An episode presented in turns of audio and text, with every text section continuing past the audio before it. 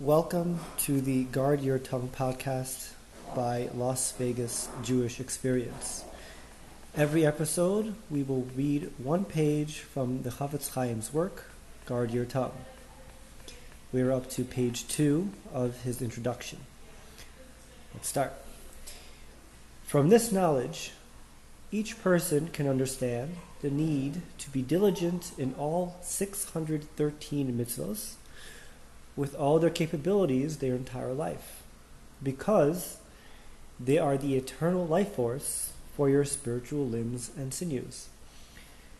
This is also expressed in the verse in Acharei Mot, which is actually this week's Torah portion. And you will guard my decrees and my judgments, that a person will do them and live by them. It does not say, and live because of them. To teach us that the light of the mitzvah is a life force in the future.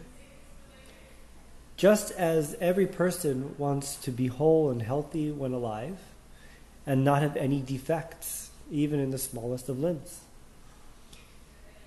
Specifically, in regards to guarding your speech, because if you, heaven forbid, allow yourself to be part of the group that speak lashon hara or slander in this world, you will surely not stop yourself from listening to gossip and slander, and you will also accept it as truth.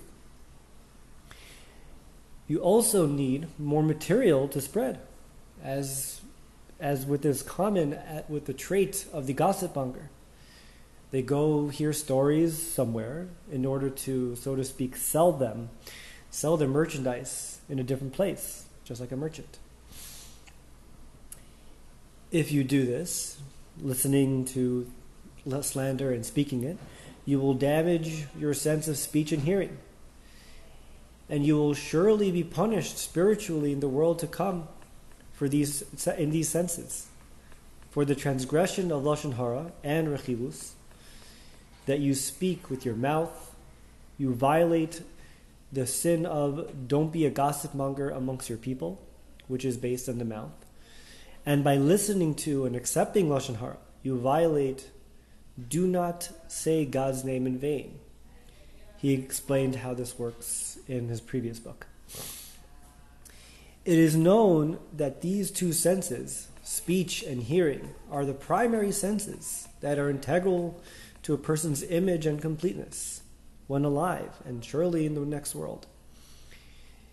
Even if we were to say that you wouldn't completely lose these senses, as you have used them for good things such as study, Torah study, prayer, and other holy endeavors, it would still be damaged after being used improperly and not repenting. This is the end of page two. Thank you so much for listening. Hopefully, you can join us again next time. Have a wonderful day.